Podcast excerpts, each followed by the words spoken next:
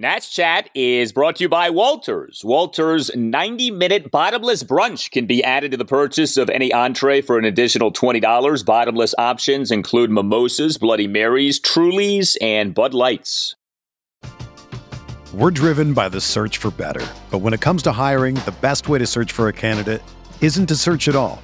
Don't search match with Indeed. Indeed is your matching and hiring platform with over 350 million global monthly visitors, according to Indeed data, and a matching engine that helps you find quality candidates fast. Ditch the busy work. Use Indeed for scheduling, screening, and messaging so you can connect with candidates faster. Leveraging over 140 million qualifications and preferences every day, Indeed's matching engine is constantly learning from your preferences, so the more you use Indeed, the better it gets. Join more than 3.5 million businesses worldwide that use Indeed to hire great talent fast. And listeners of this show will get a $75 sponsored job credit to get your jobs more visibility at Indeed.com slash BlueWire. Just go to Indeed.com slash BlueWire right now and support our show by saying that you heard about Indeed on this podcast. That's Indeed.com slash BlueWire. Terms and conditions apply. Need to hire? You need Indeed.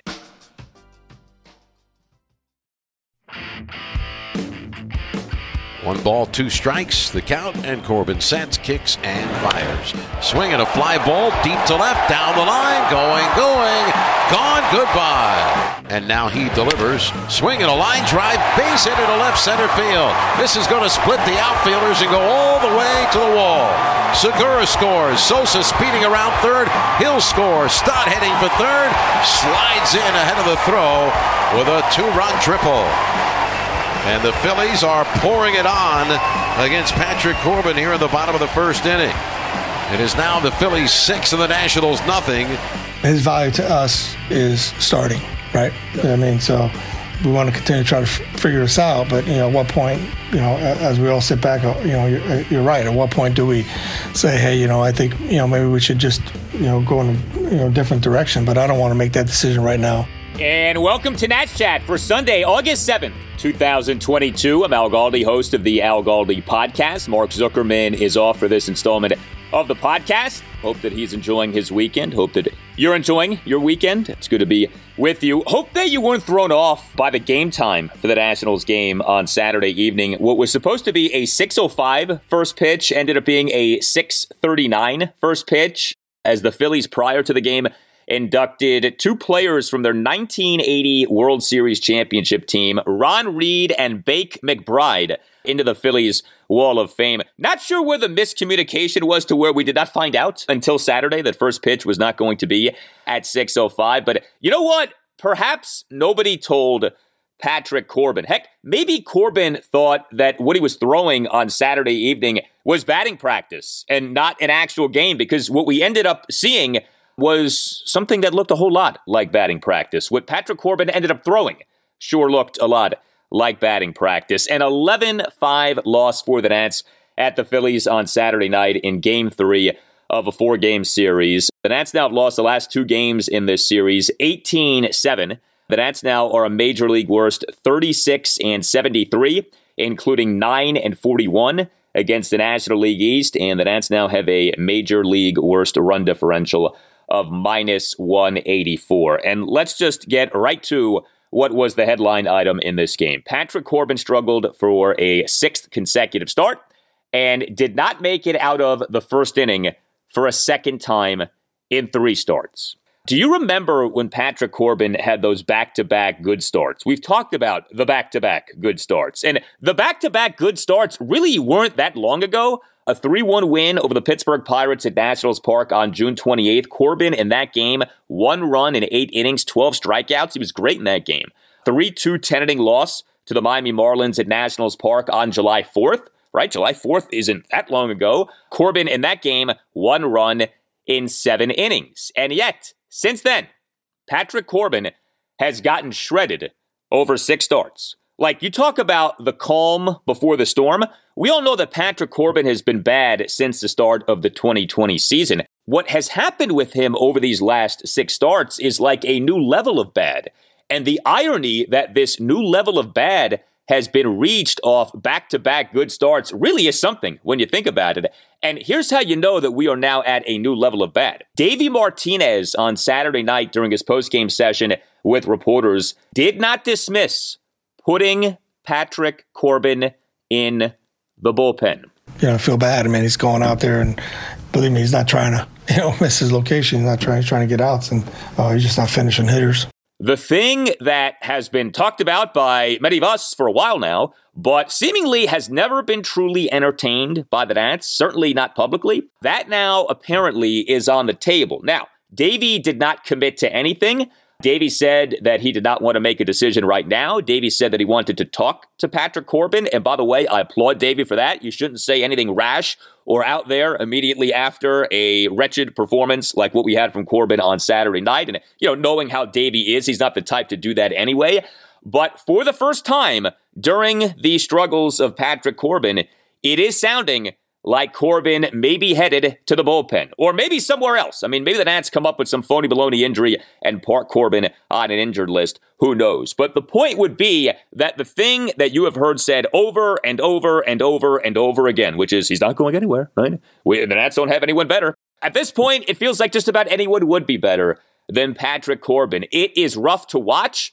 It's kind of sad. I mean, you know, I don't want to play a violin for a guy on a six year, $140 million contract, but this can't be fun for him. This has got to be embarrassing for him.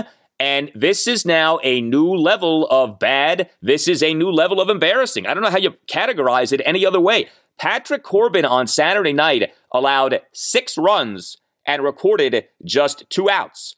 And if that sounds familiar, it should. This was the second time in three starts that Patrick Corbin allowed six runs and recorded just two outs. Patrick Corbin on Saturday night in the bottom of the first allowed six runs on five hits, two walks, and a hit by pitch. The five hits were two home runs, a triple, and two singles. Patrick Corbin on Saturday night threw 43 pitches. A mere 22 of the 43 pitches were strikes. 22 strikes versus 21 balls. Yes, his strikes to balls ratio was essentially one to one. What you're usually aiming for is a strikes to balls ratio of two to one. You know, and if you could do better than that, great. One to one is pretty bad. And that's what we got from Corbin on Saturday night.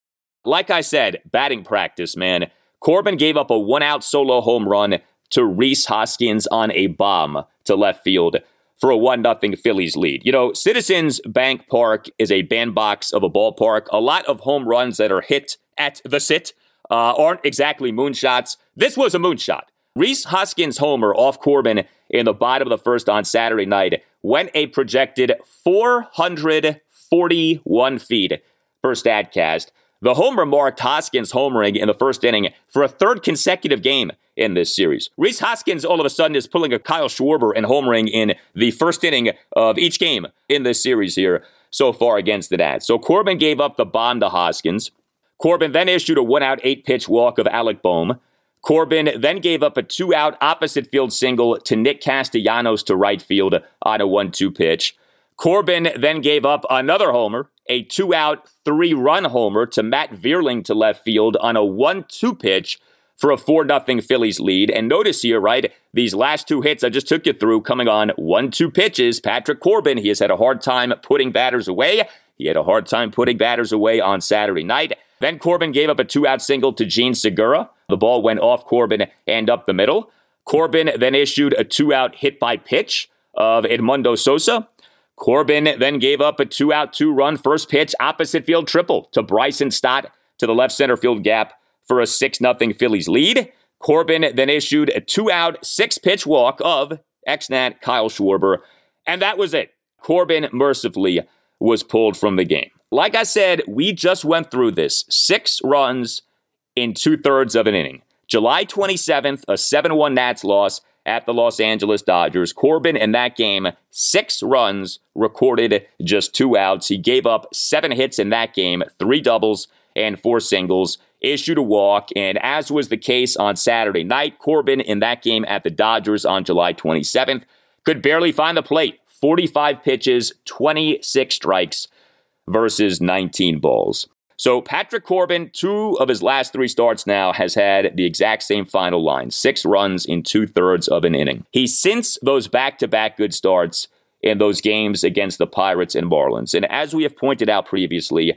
those two starts were, yes, good starts, but they were good starts that came against two bad hitting teams in the Pirates and Marlins. So six starts since the back to back good starts. Corbin over those six starts, 30 earned runs in 21 and two thirds innings. Think about that 30 earned runs in 21 and two thirds innings. Corbin for the season, 23 starts, ERA of 702, whip of 182. He ranks dead last among all qualified pitchers in the majors in ERA and whip. And like I said, at this point, you know, it's not like smack Corbin around like a pinata time anymore. It just isn't. It's embarrassing. It's not right. You know, it feels like this is wrong to keep putting him out there. I think we long ago passed the point at which we said just about everything that there is to say about this stunning decline of Patrick Corbin and how he has become so prone to giving up contact and how he has stopped striking guys out and how his 2022 season is worse than his 2021 season, which was worse than his 2020 season.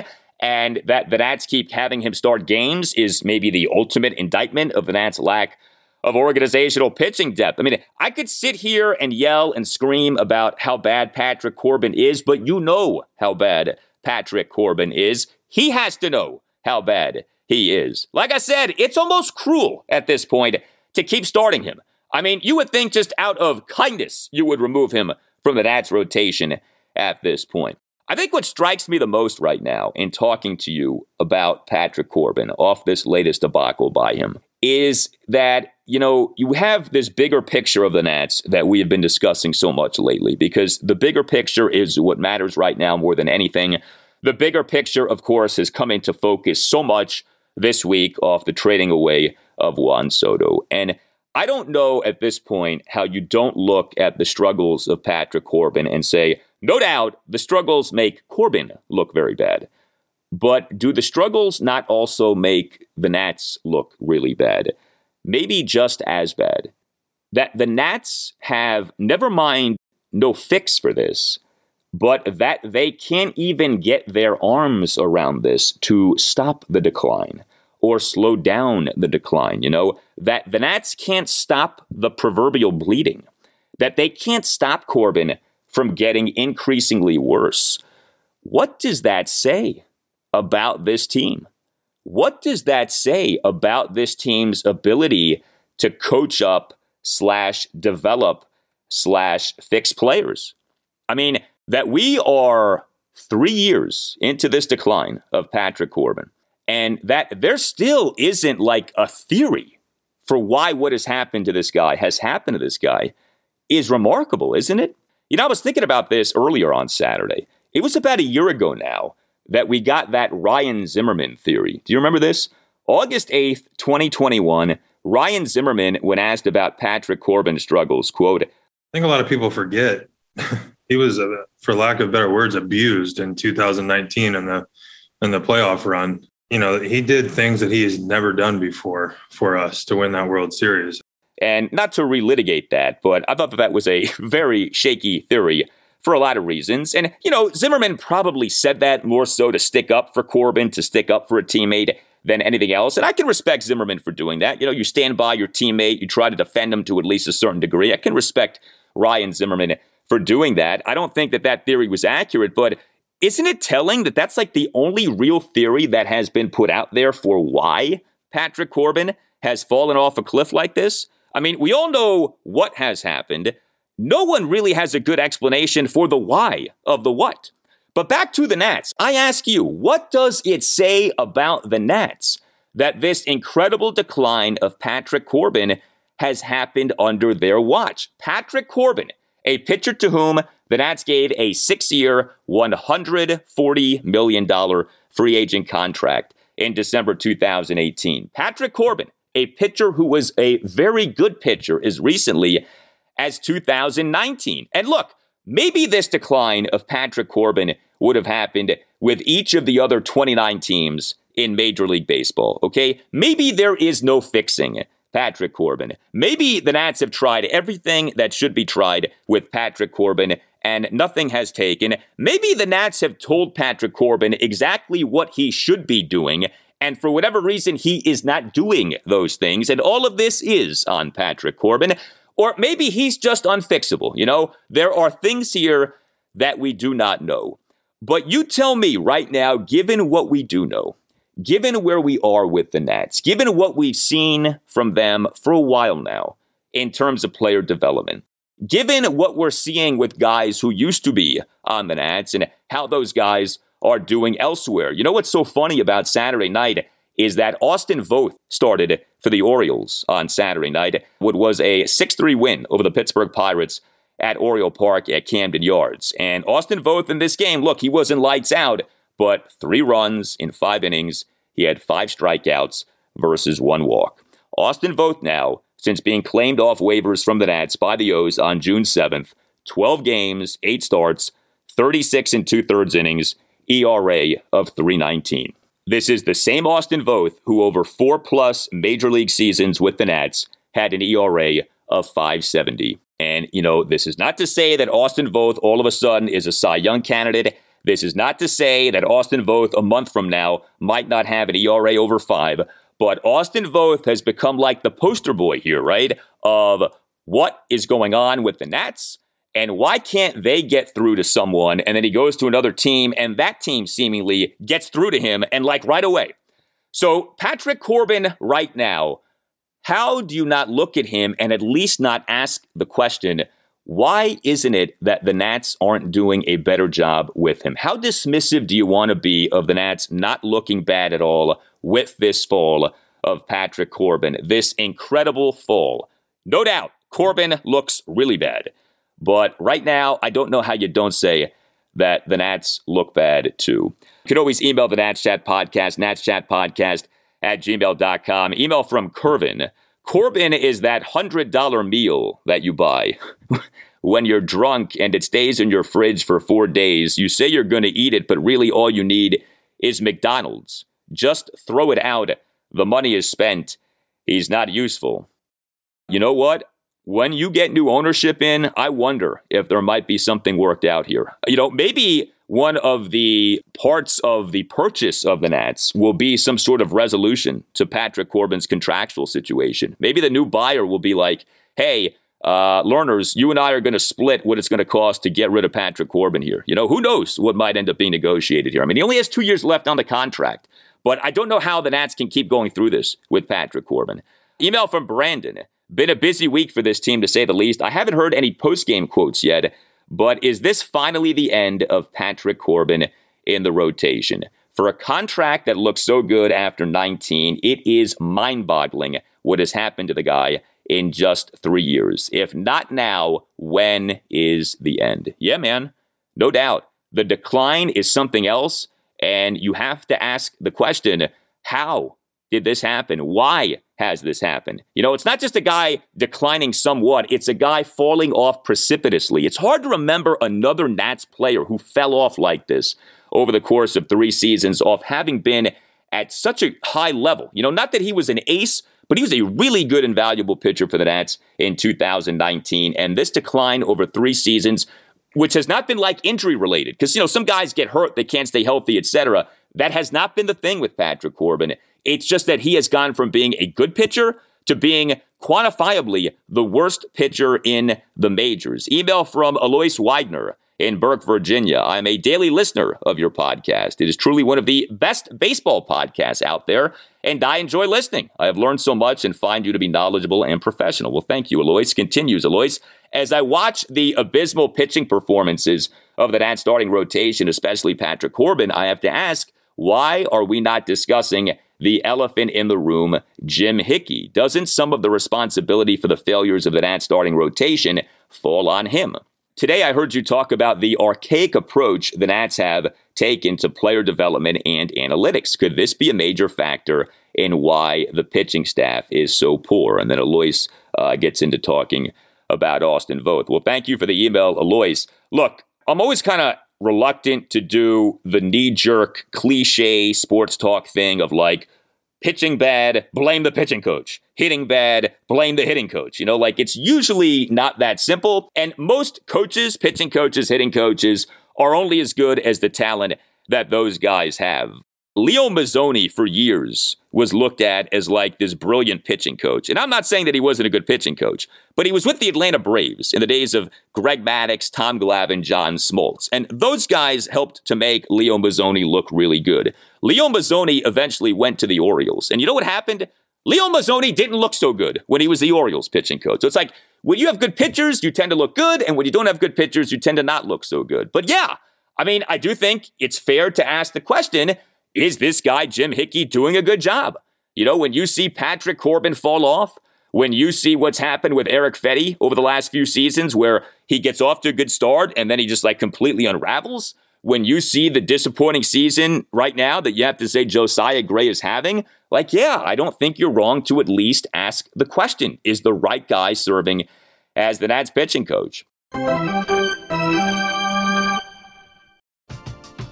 We're driven by the search for better. But when it comes to hiring, the best way to search for a candidate isn't to search at all.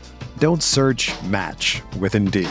Indeed is your matching and hiring platform with over 350 million global monthly visitors, according to Indeed data, and a matching engine that helps you find quality candidates fast.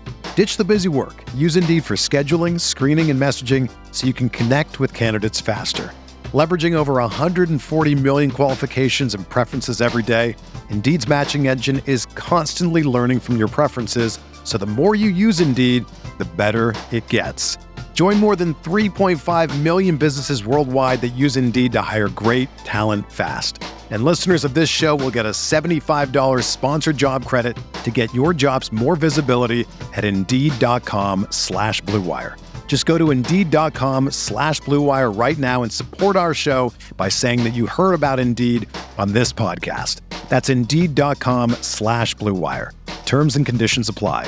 Need to hire? You need Indeed. For the ones who work hard to ensure their crew can always go the extra mile, and the ones who get in early so everyone can go home on time, there's Grainger, offering professional grade supplies backed by product experts so you can quickly and easily find what you need. Plus, you can count on access to a committed team ready to go the extra mile for you. Call, clickgrainger.com, or just stop by. Grainger, for the ones who get it done.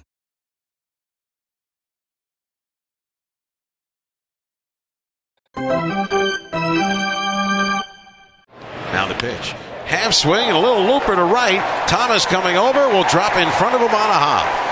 Realmuto held up in case it was caught so he could tag. Comes down the line to score on a check swing, single into right field for Castellanos. A double, a triple, a single, and two runs home for the Phillies. It's now Philadelphia 8 and Washington nothing. Well, this latest clunker from Patrick Corbin, of course, meant that the Nats bullpen got leaned on a ton on Saturday night. Six Nats relievers ended up being used in this 11 5 loss at the Phillies. And the results were mixed. I mean, look, you six relievers. I mean, what are you expecting? You're not going to get excellence from all six guys, at least not usually. Six Nats relievers on Saturday night combined to allow five runs in seven and a third innings. Jordan Weems allowed three runs in two and a third innings. He, in the bottom of the second, allowed three runs on a triple, two doubles, and a single to give the Phillies a 9 0 lead. Uh, Steve Cishek did toss a perfect bottom of the fourth. Uh, Hunter Harvey did toss a scoreless bottom of the fifth, though he gave up two singles. Carl Edwards Jr. struggled, bottom of the sixth, gave up two runs. He issued a leadoff four pitch walk of Alec Bohm, uh, then gave up a two run homer to JT Realmuto to center field for an 11 4 Phillies lead. The homer went a projected 415 feet per StatCast. And Edwards in the inning issued a one out seven pitch walk of Matt Vierling and gave up a one out single to Jean Segura. So Edwards did not have a good outing. Kyle Finnegan looked good. He tossed a perfect bottom of the seventh. Andres Machado tossed a perfect bottom of the eighth. Now, the Nats on Saturday night did hit. Uh, now, they did not hit like the Phillies hit, and the Nats' good hitting came with the game already having essentially been decided. Like I just said, the game was 9 0 after Jordan Weems allowed three runs in the bottom of the second. But the Nats actually finished with the same amount of hits as the Phillies had 13. The Nats scored four runs in the top of the sixth and a run in the top of the seventh. And a good number of Nats had some pretty good offensive games here on Saturday night. Luke Voit hit his first home run as a Nat. I'd say so far so good for Luke Voit as a ad. He was an ad starting first baseman and number three batter, two for four with a solo homer, a single, and a hit by pitch. Uh, Voit in an Nats four run six had a leadoff opposite field home run to right field to cut the Nats deficit to 9 1. Voit in Nats one run seventh drew a leadoff hit by pitch, and Voit in the top of the ninth had a leadoff single to left field. So good stuff from Luke Voit. Lane Thomas on Saturday night had three hits. He was an ad starting right fielder and number six batter, three for four with a double, a single, an infield single, and an RBI sac fly. He in the top of the second had a two out infield single to the right side of the infield to beat the shift on a 1 2 pitch. Thomas in that Nats four run sixth, a one out double to left field on a 1 2 pitch. He in the one run seventh had a one out RBI sac fly to cut the Nats deficit to 11 5. And Thomas in the top of the ninth, a one out full count single to left field. Victor Robles had a two hit game on Saturday night. Victor actually has now two two hit games in this series so far. He again was an ad starting center fielder and number one batter, two for five with a double and an RBI single. Top of the fifth, a two out first pitch double to left field. He had the Nats four run six, had a two out RBI single on a grounder to the Philly shortstop Bryson Stott deep in the hole to cut the Nats deficit to 9 4. Tres Barrera had a big hit he was an ad starting catcher at number eight batter, one for four with a two run double. He in that four run six had a two out, two run double to left field to cut the Nats deficit to 9 3 despite having been down to the count at 1.12. This was just Tres Barrera's fourth hit since the Nats brought him back up from AAA Rochester. July 1st was when the Nats recalled Barrera from AAA Rochester. Now, he's not playing a ton, but he really has not hit. I mean, again, four hits since he was brought back up on July 1st, but he did have a big hit on Saturday night. So, you know, the Nats, to their credit, were awake offensively, unlike for the most part on Friday night. But, you know, it doesn't matter. When you're down 9 nothing, like you can have 13 hits and score five runs and have some big hits, and that stuff's nice. I mean, I don't want to just totally discount it, but you're down 9 nothing. I mean, you get buried over the first two innings of a game. Good luck making the game competitive. And, you know, there just was only so much that the Nats were going to do as this game went on on Saturday night. A few other notes from the game. Nelson Cruz was back. He was an ad starting DH and number four batter. He was back from a three game absence caused by a stiff neck, one for three with an infield single and two walks. Uh, he, in the top of the second, had a leadoff full count infield single on a slow roller toward third base. Top of the fourth, drew a one out five pitch walk. Top of the ninth, drew a seven pitch walk. So, on the one hand, you say, well, Nelson Cruz got on base three times. Okay. But on the other hand, you know, this just stunning lack of power from Nelson Cruz continues. His slugging percentage for the season is down to 343. And, you know, as we're now past the trade deadline and Nelson Cruz's true purpose for the Nats now is not being served, which is for him to serve as a trade chip. I don't want the Nats feeling like this extreme loyalty to Nelson Cruz to where like he has to continue to be the every game DH and has to continue to be that number four batter or maybe number five batter. I mean, you know, I'm not saying you got to embarrass the guy and make him your number nine batter, but if I'm Davey Martinez, if I'm Mike Rizzo, I'm starting to employ a little more flexibility here with Nelson Cruz. And, you know, he does not have to be your everyday DH.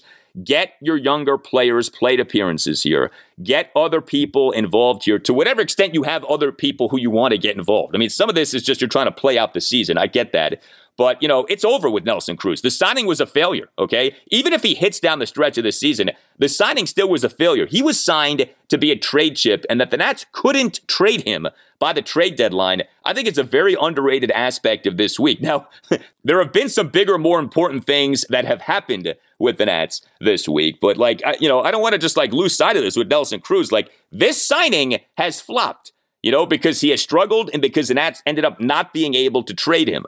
So now that he's with you the rest of the season, again, you don't have to embarrass him, but you also don't have to play him every game as your starting DH and cleanup batter. So it'll be interesting to see how Nelson Cruz gets used. Now, one thing about Nelson Cruz is that he does hustle. I mean, this is his age 41 season. He's a bigger guy. He's dealt with some nagging injuries this season, but the guy does hustle, and I give him full credit for that. And you saw the hustle on that infield single. Again, top of the second on Saturday night. lead off full count infield single on a slow roller toward third base. One, Joey Meneses could learn a thing or two from Nelson Cruz. Joey Meneses on Saturday night was an ad starting left fielder and number five batter. He went one for four with a single and a walk.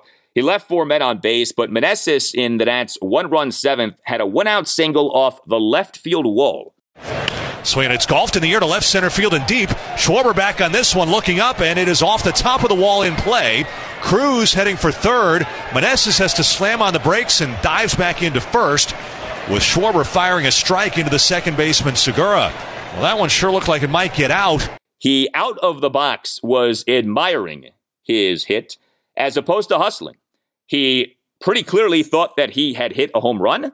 Well, Joey, you did not hit a home run and you wound up on first base as opposed to second base. That's really inexcusable for any player. That's especially inexcusable for Joey Meneses, okay? This season is Joey Meneses' age 30 season. This season was Joey Meneses' 10th minor league season. You know, all due respect to Joey Meneses, but who are you to not hustle when you hit the ball a long way, okay? Like, what exactly have you done here in your professional baseball career to where you're going to admire a well hit ball? You know, credit to you for that. But you're not going to go all out. Like, you've waited a decade. You've toiled for a decade in the minors. Now that you're in the majors, you should be running like your pants are on fire anytime you make contact. Like, I don't get that at all. You're Joey Meneses, okay? Nelson Cruz is hustling for infield singles. You're Joey Meneses. You can hustle when you hit a ball a long way just in case it doesn't end up being the home run that you thought that you hit. So I got a kick out of that on Saturday night. And then one more thing, and you know, I don't want to keep hitting this guy like a punching bag, but Cesar Hernandez on Saturday night was back up near the top of Davey Martinez's lineup. Someone has got to explain to me this fixation with Cesar Hernandez batting in the one spot or the two spot. Like I said with Nelson Cruz, we're past the trade deadline, okay? It's over. It's done. Nelson Cruz, Cesar Hernandez, a bunch of other guys on this team, they're all going to be gone next season. They're not going to be back for next year. You don't have to feel this loyalty to them. Like I said, you don't have to embarrass them, but why are you still batting Cesar Hernandez in the one spot or the two spot? Cesar on Saturday night was an at starting second baseman and number two batter. He went 0 for 5 with two strikeouts and left six men on base. Cesar Hernandez this season, when batting in the two spot, has an OPS of 587. Cesar Hernandez this season, when batting in the one spot, has an OPS of 588. So he's been consistent, if nothing else, when batting in the one spot or the two spot. But this thing of Cesar Hernandez batting high up in Davey's lineups, it just hasn't worked. And actually, if you really want to stick to the numbers, Cesar actually has been a more effective hitter when not batting in the one and two spots. His overall OPS for the year is 604, better than his OPS when batting in the one spot, better than the OPS when batting in the two spot. So, you know, look, I know Nats have the worst record in the majors. To get sucked into Davey's lineups and who should be batting where, it feels kind of like minutia talk, and maybe it is, okay? But again, like everything kind of matters here. And how about, you know, you don't feel this incredible loyalty to Cesar Hernandez in the one spot or the two spot. No one can say that Davey didn't give Cesar a good faith effort, a good faith try, batting up toward the tops of lineups this season. It just hasn't worked. And it's not going to all of a sudden start working. And it certainly didn't work on Saturday night. Like I said, Cesar in that number two spot, 0 for 5 with two strikeouts and left six men on base. You tell us what you think. Hit us up on Twitter at Nats underscore chat. You can email the podcast, Nats Chat Podcast at gmail.com, including if you would like to sponsor the Nats Chat Podcast, hit up Tim Shovers. Again, that email address is Nats Chat Podcast at gmail.com. You can get yourself or someone you know a Nats Chat Podcast t shirt by going to Nats Chat Podcast. Dot square dot site. That's Nats Chat Podcast dot square dot site. Nats Chat is on the radio on Sunday mornings, uh, Sunday mornings at 9 on both 1061 ESPN in Richmond. You can listen online at espnrichmond.com and on Sports Radio 96.5 FM and 850 AM in the Hampton Roads area. You can listen online at Sports Radio 965fm.com. All Nationals radio highlights on Nats Chat are courtesy of 1067 The Fan. I'm Al Galdi. We thank you for listening to this installment of the Nats Chat podcast. The pitch. Swing a high drive right field deep. Back on this one, Castellanos to the warning track looking up, and it's gone. Luke Voit's first home run as a National is an opposite field cloud over the wall in right center field. That'll be his 14th of the season overall.